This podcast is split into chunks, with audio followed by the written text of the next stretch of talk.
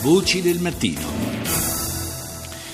Abbiamo sentito come la vicenda dell'hotel Rigopiano continui a avere riflessi anche sui media internazionali. Noi andiamo dal inviato del giornale radio Ferdinando Tarsitani in diretta collegato con noi da Penne. Buongiorno Ferdinando. Buongiorno Paolo, buongiorno agli ascoltatori. Dunque, continuano e sono continuate giorno e notte in tutto il fine settimana le operazioni alla ricerca di superstiti. Purtroppo non sono più arrivate buone notizie. No, l'ultima notizia è il recupero della sesta vittima, sono sei quindi le vittime accertate. Eh, inizialmente ieri si era diffusa la notizia che mh, si trattava di un giovane senegalese, poi notizia successivamente smentita. Questo ragazzo originario del Senegal lavorava nel, nell'albergo, non risultava inizialmente nell'elenco dei dispersi, poi attraverso testimonianze e verifiche è stato inserito nell'elenco dei dispersi, quindi eh, con il ritrovamento della sesta vittima il numero dei dispersi resta comunque fermo a 23 persone. Lo dicevi, eh, continua l'opera incessante, anche stanotte è continuata dei soccorritori, turni massacranti, ci sono persone che restano su anche per 24 ore perché non è una zona facile da eh, raggiungere, nella notte chiaramente le operazioni rallentano un po' per il buio, per il freddo, eccetera, ma le condizioni sono estreme. Eh, c'è tra l'altro, occorre ricordarlo, un alto rischio valanghe, certo. 4 su una scala di 5. Nessun soccorritore può accedere alla zona dei soccorsi se non ha il dispositivo ARVA, quello che permette di identificare una persona sotto una valanga. E adesso è stato anche mh, installato un radar che dà un mh, allarme in caso di valanga, ma con un arco di tempo brevissimo, un minuto, cioè ci sono 60 secondi per mettersi mm. in salvo in caso di valanga. Sì, anche perché ormai nella, nella, zona dell'albergo operano decine e decine eh, di persone, quindi eh, davvero se dovesse abbattersi un'altra slavina eh, rischierebbe di fare una strage. Assolutamente, quella è una, una, preoccupazione. Adesso si sta scavando anche ai lati della struttura, mm. non più soltanto sopra, si stanno cercando altre zone, mh, bolle d'aria diciamo, dove eh, si spera, si spera, si continua a sperare di trovare persone ancora in vita. In realtà le condizioni, eh, lo abbiamo visto, lo permettono, cioè la neve isola anche dal, dal freddo e alcuni eh, dei sopravvissuti hanno raccontato che eh, c'è chi riuscito a mangiare perché era nella zona della cucina, c'è chi ha bevuto la neve e, e si sono anche riscaldati stringendosi l'uno all'altro. Insomma, la speranza è che eh, le situazioni che hanno permesso a nove degli undici sopravvissuti di essere estratti dal ghiaccio e dalle macerie si ricreino di nuovo e si trovino altre persone in vita. È la, è la speranza che, che, hanno i soccorritori che continuano a ripetere, insomma, se, se cercano è perché stanno cercando qualcuno in vita. È una speranza che vogliamo davvero eh, continuare ad alimentare, vogliamo continuare a credere fermamente che possano arrivare altre buone notizie dalla, da quel luogo eh, di tragedia. Io ringrazio l'inviato del giornale radio Ferdinando Tarsitani, grazie di essere stato in collegamento con noi e saluto Mario Mazzocca, sottosegretario alla presidenza della giunta regionale abruzzese con delega alla protezione civile. Buongiorno Mazzocca. Buongiorno, buongiorno. Dicevamo, la speranza eh, non la si vuole abbandonare, si continua a lavorare eh, con grandissimo impegno come, come, se davvero da un momento all'altro potesse arrivare di nuovo qualche buona notizia, come è accaduto già venerdì scorso.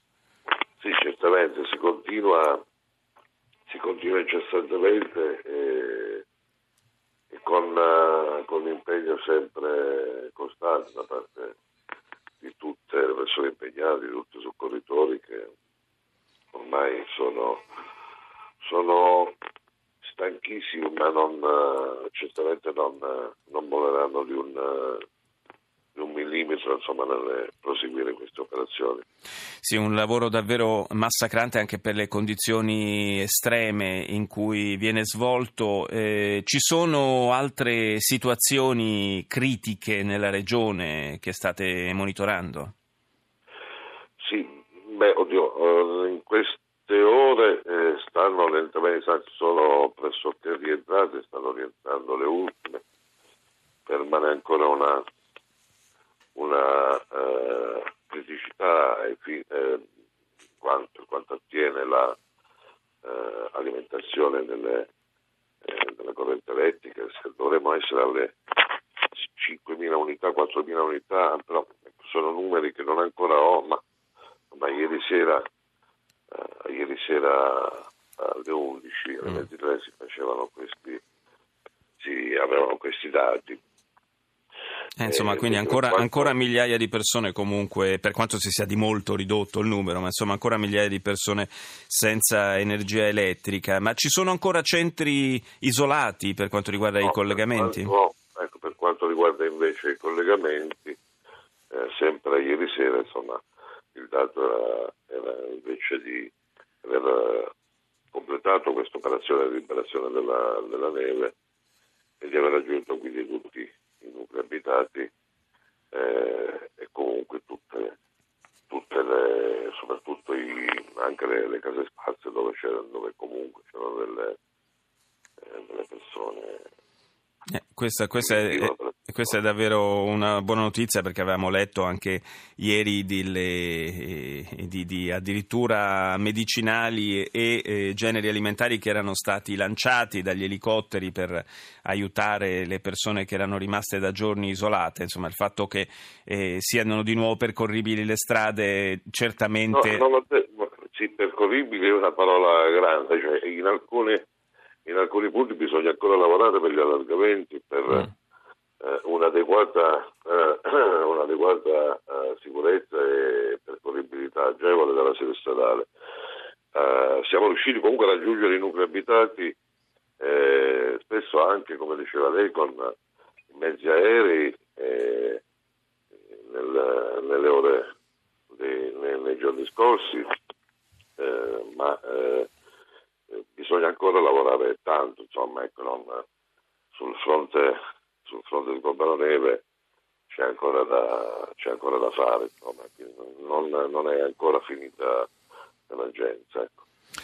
E però insomma il fatto che comunque si riesca a portare aiuti a tutti certamente eh, allevia un pochino l'impatto di, di, questa situazione di emergenza che stando a quanto ci diceva eh, prima nella seconda parte della trasmissione anche il il colonnello Romeo della, eh, di, del servizio Meteomont dei carabinieri forestali eh, comunque è una situazione di, di, emergenza per quanto riguarda eh, le condizioni meteo ancora non eh, del tutto alle spalle perché nuove nevicate sono previste anche nella giornata di domani, anche se non con l'intensità di quelle della settimana scorsa. Sì, purtroppo, purtroppo è vero. Eh, c'è, questo, questa, c'è, stata questa tregua di questi ultimi, questi ultimi giorni e mezzo.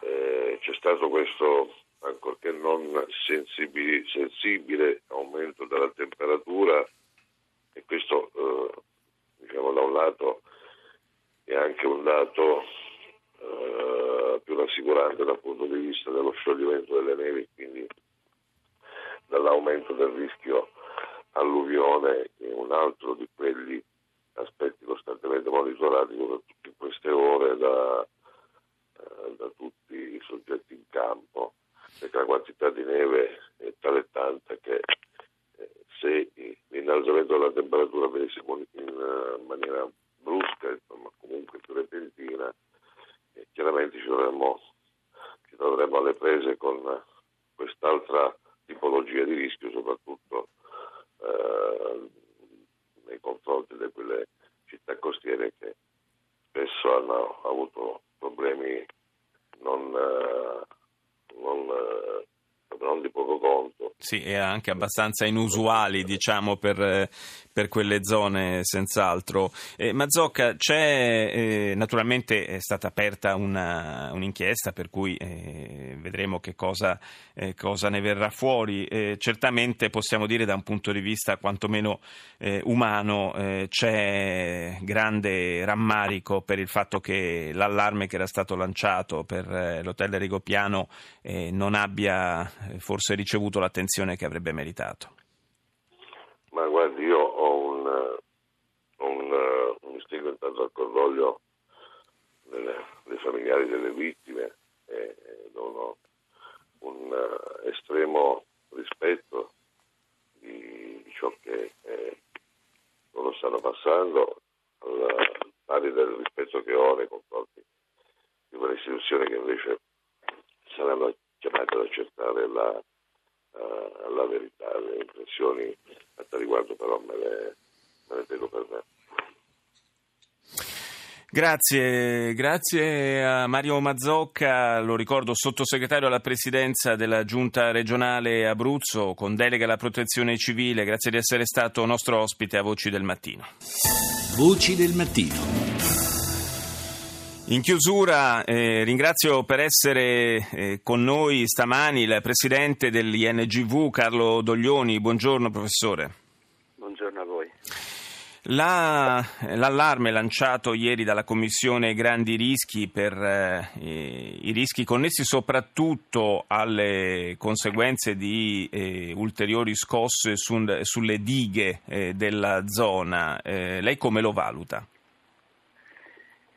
Eh, lo valuto come un atto, una dichiarazione di prudenza, nel senso che nell'area meridionale della sequenza iniziata il 24 agosto mancavano all'appello, mancano all'appello un certo numero di, di terremoti e quindi un rilascio di energia. E non è detto che questi terremoti di magnitudo 1, al limite un possibile terremoto di magnitudo 6 possa avvenire, però per sicurezza eh, l'allarme è stato dato, cioè quantomeno la precauzione di, di valutare quelle che potrebbero essere le conseguenze sull'invaso per esempio di Campotosto ma questo non significa che il terremoto ci debba essere, ma semplicemente di sapere che ci potrebbe essere e quindi di valutare le possibili conseguenze, che mi sembra un atto di precauzione forse anche giusto. Sì, e anche valutare eventuali eh, interventi preventivi che si possano effettuare come ridurre ad esempio la, la portata dell'invaso per evitare che si, si, si ricrei quell'effetto Vaillant che è stato eh, agitato come uno spettro che ancora fa grande paura. Eh, sì, sebbene non ci siano le condizioni né di volumi né di dimensioni delle eventuali frane, almeno per quello che è di nostra conoscenza al mm. momento. Senta, eh, professor eh, Doglioni, eh, è anche difficile in questa fase con, con la neve, con le condizioni meteo che stiamo vivendo in quelle zone ormai da diversi giorni, fare delle valutazioni davvero approfondite delle condizioni dei manufatti? La situazione è veramente pesante, comunque non è una novità, lei pensi al terremoto del 1915 in cui ci sono stati 30.000 morti ed è avvenuto il 13 di gennaio, appena dopo il terremoto ci fu una grande nevicata, quindi eh, in quell'occasione la situazione fu di gran lunga peggiore a questa. Certamente stiamo vivendo un momento tragico, ma mi pare che l'Italia stia reagendo come può al meglio. Sì, senz'altro eh, ci auguriamo che sia possibile in queste, in queste, prossime ore, in questi prossimi giorni, soprattutto in quelle aree che, come lei sottolineava, eh, non hanno finora eh, dato luogo a scosse, fare delle, degli interventi di, di verifica, eh, della, soprattutto per quanto riguarda edifici pubblici, pensiamo alle dighe, ma pensiamo alle scuole anche. Eh, speriamo che eh, si faccia un lavoro di prevenzione in questo senso. Grazie Grazie, grazie al professor Carlo Doglioni, presidente dell'INGV, per essere stato nostro ospite a Voci del Mattino. Buona giornata. Grazie a voi, buona giornata. Siamo in chiusura e ringrazio tutta la nostra squadra, la redazione di Voci del Mattino, il tecnico Antonio D'Alessandri, il nostro regista Mauro Convertito. Fra poco il GR1. Noi ci sentiamo domani. Buona giornata da Paolo Salerno.